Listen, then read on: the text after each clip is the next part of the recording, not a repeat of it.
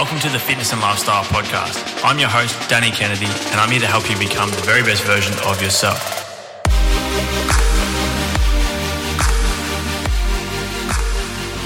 What is up, legends? Welcome back to another episode of the Fitness and Lifestyle Podcast. Today, I'm joined by professional race car driver and stunt driver, Warren Luff. Um, this was a, an enjoyable chat. Um, I always love talking to to motorsport um, athletes and professionals, whether it be race car driving, you know, motocross, whatever it is. Um, I find it super enjoyable. It's something that I um, genuinely have interest in. You know, I love watching the F1s and the V8s and motocross and all that type of stuff. Um, and yeah, like I said today, very fortunate to be able to chat with Warren. Um, he was an incredible guest, gave some really good insight into what it's like to be a professional race car driver, both physically and mentally.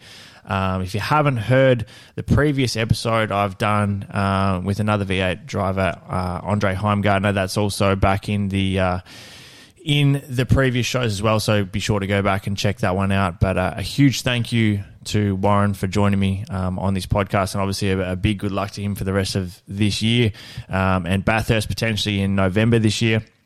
But for everybody who's enjoyed, uh, who does enjoy, sorry, this episode, we'd love for you to take a screenshot of the episode on your phone, post on your Instagram story for me right now. Tag myself, tag Warren. I'll have the links to his socials in the show notes below.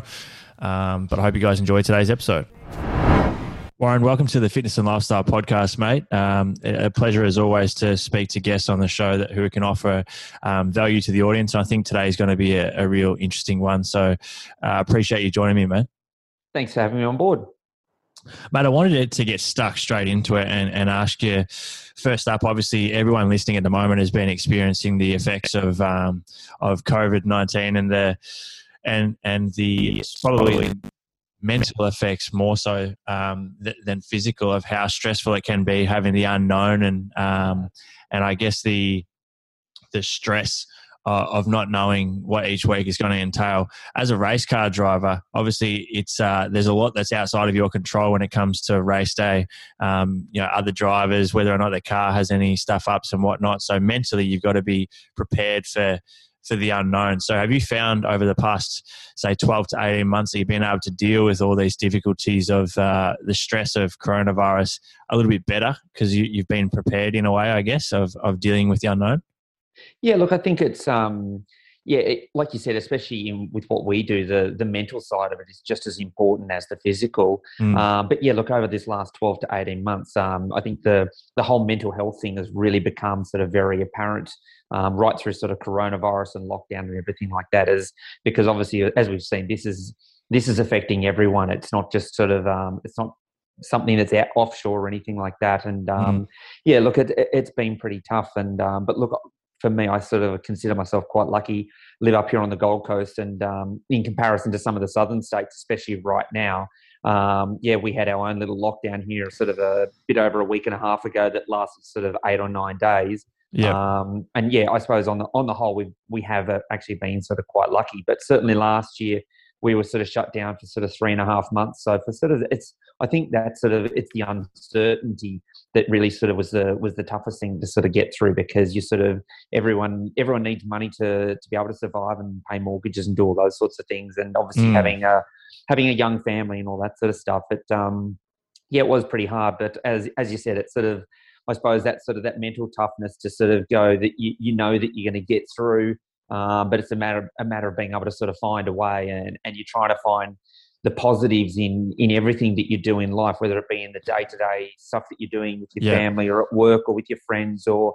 for me when I'm sort of behind the wheel of a race car, sometimes you can be having a really bad race or whatever, but it's about trying to sort of extract those positives and take yep. those positives to sort of be able to build on and uh, and improve yourself um, as a professional person, or like what we've all been discovering lately as a, as an individual to be able to sort of use it as a as a coping mechanism. Yeah, almost being able to compartmentalize the the situation at hand. As a professional, you know, any of the athletes and stuff that I've spoken to on the podcast, and and just from from the experience of, of being able to deal with them in person as well, you, you start to understand that professionals get really good at being able to deal with the highs and the lows of, of their chosen sport. Obviously, as I mentioned in racing, there's some, some massive highs, but some, some big lows as well. And, and as I said, a lot of the time it seems to be outside of your control. So what are some of the tools that you've been able to, to add, I guess, to your toolkit on the mental side of things to be able to mentally prepare for a race weekend, and but also be able to deal with the frustrating ones where you do get taken out, or you might get a you know flat tire or whatever it may be, and and it doesn't happen to go your way. How how do you deal with those highs and lows? Look, I, uh, for me, uh, look, I've been doing this for a very long time, and like you said, there's the the highs are massive, but the lows can be sort of probably equally as massive. Mm. It's about trying to find that sort of middle ground and sort of don't get carried away with the the amazing highs. You sort of you enjoy them for what they are at the time, but you yep. know that you know that those highs don't last forever. It's sort of it's that old 15 minutes of fame thing and and all that sort of stuff. It's it's about trying to sort of find that sort of middle ground and not just not let yourself go too far in one way or the other. Part of the mental preparation, I suppose, for us in terms of racing is you're trying to sort of prepare yourself mentally for the physical side, but yep. you've also it's the the mental side of it is just as important as well. So you're it's sort of it's a it's a mental mental sort of approach. You've got to there's so many there's so many variables that can happen sort of over mm. a race weekend and during a race um, and these days, I try not to sort of get too tied up in the in the worrying about sort of I suppose what's outside your control. You've kind yeah. of got to. I very much believe that you've got to, especially with what we do, you've got to be able to react and respond as things are happening. And it's about having the decision making to make the right decisions at the time. You can you can have all the scenarios built up into your head about this may or may not happen in the race. And obviously, as a team, we'll sit down and we discuss strategies and everything like that based on weather. Um, there's so many different variables yeah. that will obviously sort of build into that. But at the end of the day, you've some of those best laid plans as soon as the race starts can be thrown out the window. Like you said, for so many different reasons that can be totally outside your control. Something happens in the race something happens with your car, you make a mistake, whatever it might be. So yes, you, you go in with a plan, mm-hmm. um, but for me, I definitely don't go in with an expectation because you go in expecting something. Um, generally, that will only ever lead to sort of disappointment. So I really try and go in things with a very open mind in in any race that I do, and it's about, as I said, it's trying to deal with the situations yep. as they come up and use that decision making process that comes from, I suppose, in, in my situation now, I've been doing it for such a long time. Um, you also learn to control your emotions and, and not sort of let the hot headedness sort of come into it, which, again, in our sport, um, there's a lot of emotion, there's a lot of adrenaline going on at the time. It's very easy to make an mm. emotional or, or a reactive decision based on what's going on but as we all know in, not only just in sport but also in life sometimes the emotional decision or the or the reactionary decision is probably not the best decision that you can make so yeah. as i said before it's just it's trying to control those highs and lows and trying to find for yourself and this is one thing i suppose i've probably worked on with myself very much over the years it's finding that sort of happy middle ground where I sort of try not to deviate too far away from that. I don't get carried away with the highs. Yeah. But again, don't get dragged into the lows as well. Yeah, much easier said than done. Uh, much much easier I, said than uh, done. I read a read a book recently um, by uh, an author, Ryan Holiday. I don't know if you've ever read it or heard of it before, called "Stillness is the Key," and he talks a lot about that, about almost being able to have that little little gap between the stimulus and the reaction. So uh, obviously, mm. at the time, it's super super difficult to be able to to do it. It's like I said, much easier said than done. Um, well, one of the one of the other things I because I do a lot of coaching of of young drivers and all that sort of stuff, and one yeah. of the things I always try and sort of say to them is panic slowly when something's not going mm-hmm. your way or something's happening in a race. Panic slowly. Give yourself that bit of time to think before you react or with whatever's going on around you. Because, um, like what was said, is sometimes the the panic reaction is usually the wrong one. Love that panic slowly. That's a good one. I had a maybe six months ago it might have been. I had uh, Andre Heimgartner on the on the show, and something that I found extremely uh, intriguing was how for, for, you race car drivers outside of race weekend, a lot of the time you don't actually have time in the car on the track. Um, so, you know, let's use an example of a football or a basketballer outside of game day, they're spending hours every single day with the ball in hand or on the court or whatever it may be and that's the case for a lot of sports. But with with racing it seems uh, almost odd that like the only time you're really in the car is when it gets to the to the most important part and that's that's race weekend. So outside of race weekend what do you do to keep yourself uh, mentally and physically prepared? And then also, is there certain ways you're spending time, like in a simulator or, or something like that, to be able to keep the the touch up for when you get to race weekend, so you can perform on the day? Yeah, like you said, uh, look, our sport is very different. Like it's not like we just sort of jump in the car three or four times a week, like a normal sports person would, like a like a footy player or tennis or cricket or anything like that. So um, obviously, the, every time we go out in the car, it costs a lot of money. So one of the things they did bring in many years ago to try and sort of control the expenditure of teams was to minimise the amount of testing and all that sort of stuff. So so any time that you can be in a car driving or doing anything is obviously sort of going to help you. Um, and especially for the situation, say that I'm in, it's the, the V8 supercars because I only yeah. do the endurance races every year. Yeah. So for this year, provided it obviously still happens with COVID, um, so Bathurst will be the only race that I sort of do in the in the V8 supercars. So again, yeah. you use that footy analogy.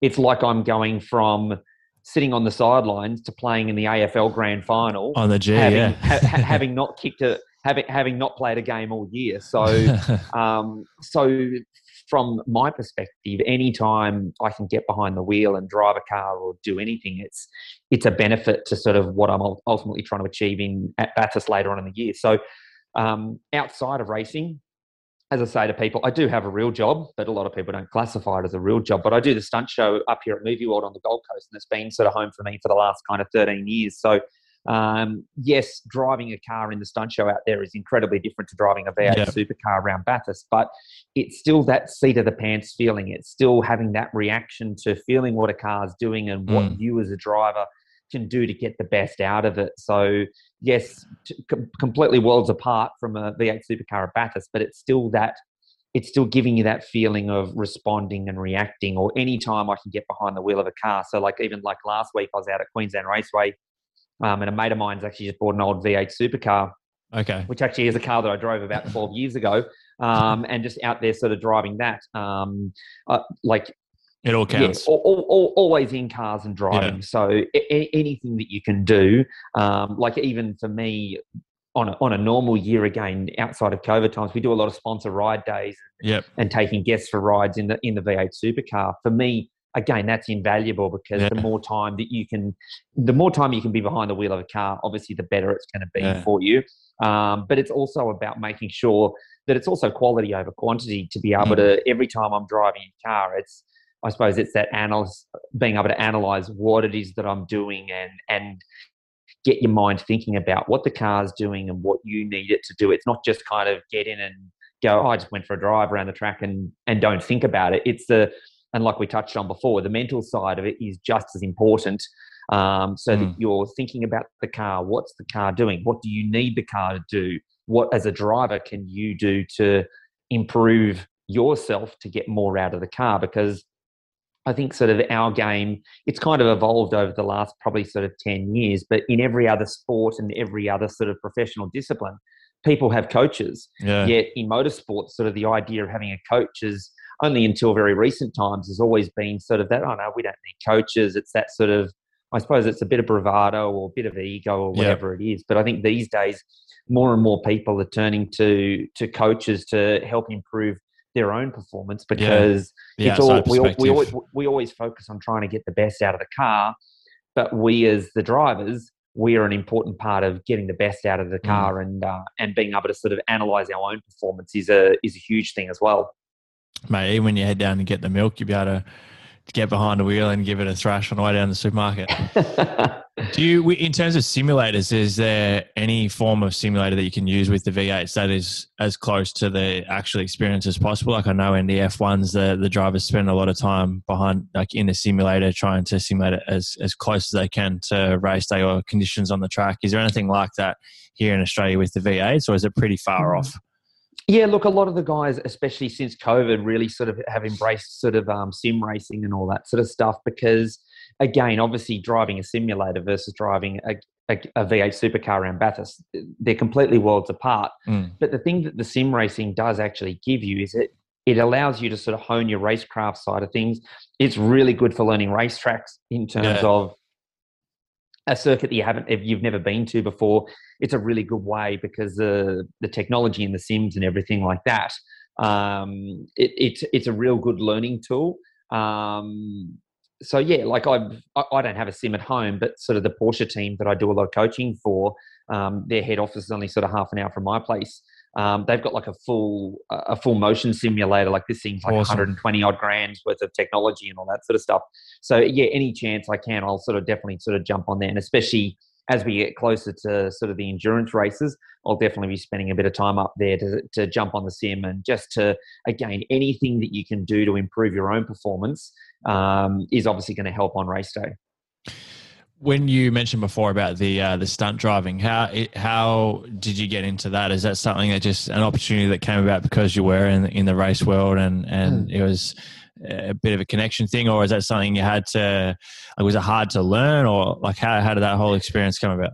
Yeah, look, it was a it was a really weird um, thing. How it came about was I was actually standing at Brisbane Airport, um, about to get on a plane and go to Europe for four weeks because I was going to go do Nurburgring 24 hour race over there and got a phone call from a friend of mine in Sydney. This is back in 2000, early 2008.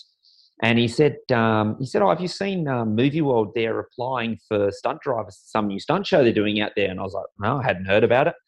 And he quickly emailed me the link to it. And I'm like, I'm literally standing at Brisbane Airport, sort of waiting to sort of check in at the international terminal. Opened the opened the ad up, saw the ad, and applications actually closed that afternoon. Okay. Um, and they and they wanted a video reel of what you've done and all that sort of stuff. Yeah. And I'm like, well, I'm on a plane in an hour. There's not much I can really do. So I quickly just shot them an email just saying, look, I'd only just seen the ad. Would really love the opportunity to apply. Yep. Um, sent them through a bit of my racing sort of CV and everything like that, and just said, look, unfortunately, I'm about to get on a plane. I'm going to be gone for nearly four weeks. Um, and literally before I got on the plane, checked my emails, and there was an email there saying, yeah, look, we'd love you to come along to the auditions. We'll keep you posted. Um, and it kind of went from there. There was a, there was an open audition. I think they ended up auditioning just over 400 people, or they had right. 400 applic- applicants, I think it was. Um, and they did three days worth of driving auditions up here at uh, at Paul Morris, who used to race himself at the Holden Performance Driving Centre. And they did like a morning and an afternoon on each of the days. Um, and so, yeah, they sort of did a bit of a cull. And then out of that, they obviously culled that down to a smaller group that got called back for a second audition. And um, yeah, thankfully I got all the way through and was part of the original cast. And our original show uh, kicked off on Boxing Day 2008. And as I said, been there ever since. And since then, there's been sort of a few different changes in the show. Yep. Um, but one of the toughest things for me was in the original show, um, we did driving on two wheels. So you yeah. had the ramp there and you drive up and drive on two wheels. So for me, it was probably the most, one of the most challenging things I've ever done in terms of driving because it really, it was a complete different mindset in terms of, because as you go up the ramp, you've literally got to sort of drive up and then sort of really sort of kick it off the ramp and get it to the point where it feels like the car wants to roll over, but that's basically right, what, right where, where your balance point is. So your your brain kicks in, and all the time, every time I in the early days coming off the ramp, I'd just keep wanting to turn down because your brain's sort of going, "This is wrong," and instinctively you just kind of you want to sort of drop the car down. Whereas in fact, as I said, you've actually got to turn up the ramp to really get the car to kick and come off high uh, to be right in the sweet spot. So um, it was definitely really challenging. Mm. It, and again, it's that whole mental game because the physical skills, it wasn't physically hard to do, yep. but it was mental, the mental challenge of trying to sort of find that sweet spot where the car needed to be and then be able to sort of balance it there. Again, like anything, once you know how to do it, it's relatively easy. But that yep. learning process and that sort of that trust and having that sort yeah. of belief as to this is what you actually needed to do was for me in terms of driving is definitely probably one of the hardest things I've ever done. I can imagine. Is it something now that you is it is it almost like you can just mentally switch off and go out there and do your thing, or you still have to really put a lot of thought into into the process when you go out and do it now after having done the show so many times? Obviously, you said it changes from time to yeah. time. Is it still something that's really mentally stimulating for you now? Oh, absolutely. Look, unfortunately, we don't do the two wheeling in the show anymore. Um, Um, but part of the show now, so I sort of manage the day to day running of the show. So I still perform in the show, um, but also any you guys that we have coming through, I sort of train them up. Um, yep. One of the big things that I say to to all the guys coming through is that you can't get complacent out there. Like I've been doing the show for 13 years now. I've done thousands of shows out there. Um, but every time it's always going to be that little bit different. You can't you can't allow yourself to get complacent in anything that you do, um, especially when you're driving cars and drifting around and you've got walls and other hmm. cars and everything like that. So it's one of the things I really sort of hammer into the team. It's just every time you've got to be mentally sharp and on your game out there because yes, we're as I said, we're having a lot of fun out there, but it's also being very visually aware of where the other car is out on set, where there's performers on set, where you're trying to position your car and everything like that. So again, it's not the it's not physically demanding out there, yeah. but again, it's that mental where you've got to be sharp and on your game because obviously, especially when you've got capacity of sort of 1800 people sitting in there, sort of potentially watching you, um, any mistake is obviously going to be seen by a lot of people. Mm. Um, and again, we're, we're running a very professional show out there. There's a huge amount of rehearsals and everything yep. that goes on behind the scenes to make it look what it does uh, when we're out there doing the shows. So yeah, the, the mental side of it, it's still you definitely can't become complacent in yeah. in anything that you do in life, especially in your in your professional life. Bloody oath. With uh, just just before we move on, I want to touch on some physical stuff um, in a second in the race car. But back to the the mental side, um, just quickly. As I mentioned, like I, I'm a pretty big fan of the F1s and the V8s, but you often see, particularly in F1s, I mean, those cars are outrageously. Um, what do you call it? They they like you know one tap of the front wheel and they're done for the race. I see quite often, you know, the drivers that end up out of the race super early, let's say first lap, all the preps gone into that race weekend, they've done practice, qualifying, and whatnot. Mentally, they've, they've invested in it, and then they're out in like the first lap. How do you deal with something like that? Mm-hmm. Obviously, you said that you've you've gotten a lot better at staying neutral and not getting too high with the highs or too low with the lows. But something like that, it's got to be difficult to be able to just walk away from the car and kind of just and just forget about it and move on when you put so much time and energy into that one race? Yeah, it, it's hard because everyone kind of looks at what we do and they look at us as very singular that we're the driver out there and everything like that. But you people forget that there's a there's a whole team of people behind us. So especially at like a Formula One level, like uh, in some of the top teams, you're talking like a staffing level of well in excess of 500 people. Hmm. Also, two guys can go drive a car on a race weekend. So a lot of the time your disappointment is not just not just for yourself. Yeah. There's a whole there's a whole team of people there behind you, same as like in the V8 supercars. Like so for the team that I drive for Walkinshaw Andretti United, um, we're sort of about 40 to 45 people. Yep. Um, and not not every one of those people are at the at the racetrack. Um, and then you've got your corporate partners, you've got your fans and everything like that. Mm. So it's not just about yourself. There's a there's a massive team of people behind you that uh, that are doing just as much work as what you are to to be able to sort of to see the team and everything succeed, succeed. And then, as I said, you've got your fans and everything like that, and the sponsors and that. So there's a there's a lot of there's a lot of pressure and expectation. And so yeah, in those times of disappointment, for me in particular, it's yes, there's my own personal disappointment, but it's the disappointment for for every person that's on our team, our partners, our fans, and everything like that. Because uh, it's not just about you out there. There's uh, there's a there's huge there's a huge sort of uh, team behind you making it possible. Yeah. Speaking of the races, um, I, I, wanted to really wanted to ask you about Bathurst. So, in terms of the physically, you know, the the physical demand of of a race car, how how's that experience on a track like Bathurst, particularly in the endurance races when when you're doing a shitload of laps? Can you give us a bit of an insight into what what that's actually like? Yeah, look, as a as I say to people, it's um, especially when we do ride days and you get people in passenger seat. The first thing that most people say is just how hot it is in the car because there's no electric windows, there's no air conditioning. Like the windows are all sort of bolted up, like they're perspex windows.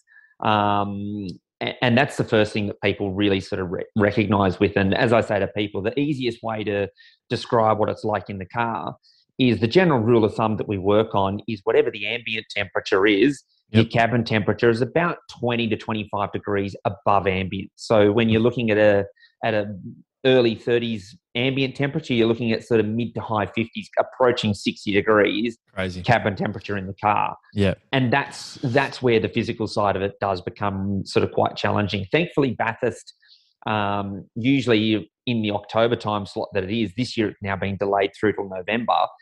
Uh, you, you, generally see probably sort of maybe mid to high 20s at best. Yep when we're looking now to potentially be racing there in November. Could be quite hot very, by then. It's, it's very probable that we could be sort of approaching sort of early to mid 30s. Um, so cabin temperature for, for all of us is going to be a lot hotter than yeah. potentially what we've ever experienced before. These days, we are quite lucky that um, the teams have worked very hard over the last probably sort of 15 years with looking after the drivers. So we wear a cool suit under our driving suit, which is basically a vest that pumps chilled water. So it's trying to help keep your core body temperature down. Um, there's a fan that, so we've got like an air duct that goes into the top of our helmet that pumps cool air into the top. So you've got okay. sort of small holes in the top of your helmet. And so even during the race, when you, so when you get called in for a pit stop, so you're coming down Conrod Straight, which is the big long straight yeah. Prior to sort of coming in the pit. So generally you'll get sort of the call from your crew as you come onto Conrod that you'll be pitting on this particular lap. Um, and so it's at that point that you'll usually sort of unplug your helmet air and even just that probably minute to maybe minute and a half without having your helmet air plugged in, you really start to notice the difference in terms of the temperature inside your helmet starts to sort of really right. increase. Um, and then even as you go to come into pit lane, you'll start to unplug your cool suit. So again, which is only probably about 30 odd, 30 to 45 seconds, you won't have your cool suit plugged in. And again, you already notice a small difference with that. Um, so yeah, the physical side of it is it can get quite sort of uh, quite hard out there, especially when and I've had this before, and I think nearly everyone in V8 supercars has, where you end up having a failure with the cool suit, where it basically stops pumping water for whatever reason. There's been a drama. Generally, the the biggest problem with them is is because we use dry ice to sort of chill it. So you you run okay. sort of the cool box temperature somewhere between sort of sort of seven to 10 degrees. But if you end up with too much dry ice in there, you can actually freeze the system. Um, so it just stops basically pumping water. And when it stops pumping the water, you pretty much will end up with a hot water blanket sitting on top of you because the water that's sitting in the vest on your chest Heats up. starts to sort of heat up. And then so it becomes a real problem. So it's, uh, it's definitely not nice. But in times like that, especially when the the temperature gets hot and you start to sort of feel it, it's your mental strength that gets you through on those days. The, the physical side of it is one part, but like yeah. as I say to so many people, you watch, like as I said, Hawaiian Ironman's a classic. You watch people sort of staggering towards the finish line, and when you create that sort of that mental sort of that's where I've got to get to, you've got to have that mental strength. And you watch people get to the finish line of Hawaiian Ironman, and they literally get to the finish line and they collapse as they go yep. over the line if you move that finish line another 10, 15, 20 meters down the road, they'll still get to that finish yeah. line and then collapse because it's that, mental it's that mental strength that mm. you go this is what I've got to do and and especially for me having done this for quite some time now you learn you learn that mental strength you dig deeper into into yourself deeper than what you ever realize like I remember in the early days of racing in the V8 supercars the the heat and the fatigue really got to me and it wasn't because I didn't have the fitness to get through. It's just it's learning that mental toughness to to be able to sort of push your body past the point where your body would normally want to give up. It's just having that sort of that yeah. mental sort of that toughness to basically drag your body through to to what is your finish line, whether it be the pit stop or the end of the race or whatever it is you've got to do. And again, for us, obviously, to very different from a lot of sports, in those endurance races, you've got to sort of push your body to get through your stint or whatever and you get out of the car and then maybe an hour hour and a half later you're back in the car yeah, so it's again it's it's having that mental toughness to prepare yourself to get back in and endure yeah. what you've done already and you've got to go through that whole process again physically what do you do in that little break? You know you typically see that's an example of football again. The guys that are on the bench if they're on there for too long or you know you've got an extended time off the field they might jump on the bike and get the legs moving just to make sure that they're still warm to jump back on the field and get going again. Is is the car the same situation? Are you still staying relatively semi-active in that time out of the car, or you're you taking it to, to rest completely to give your body the recovery it needs?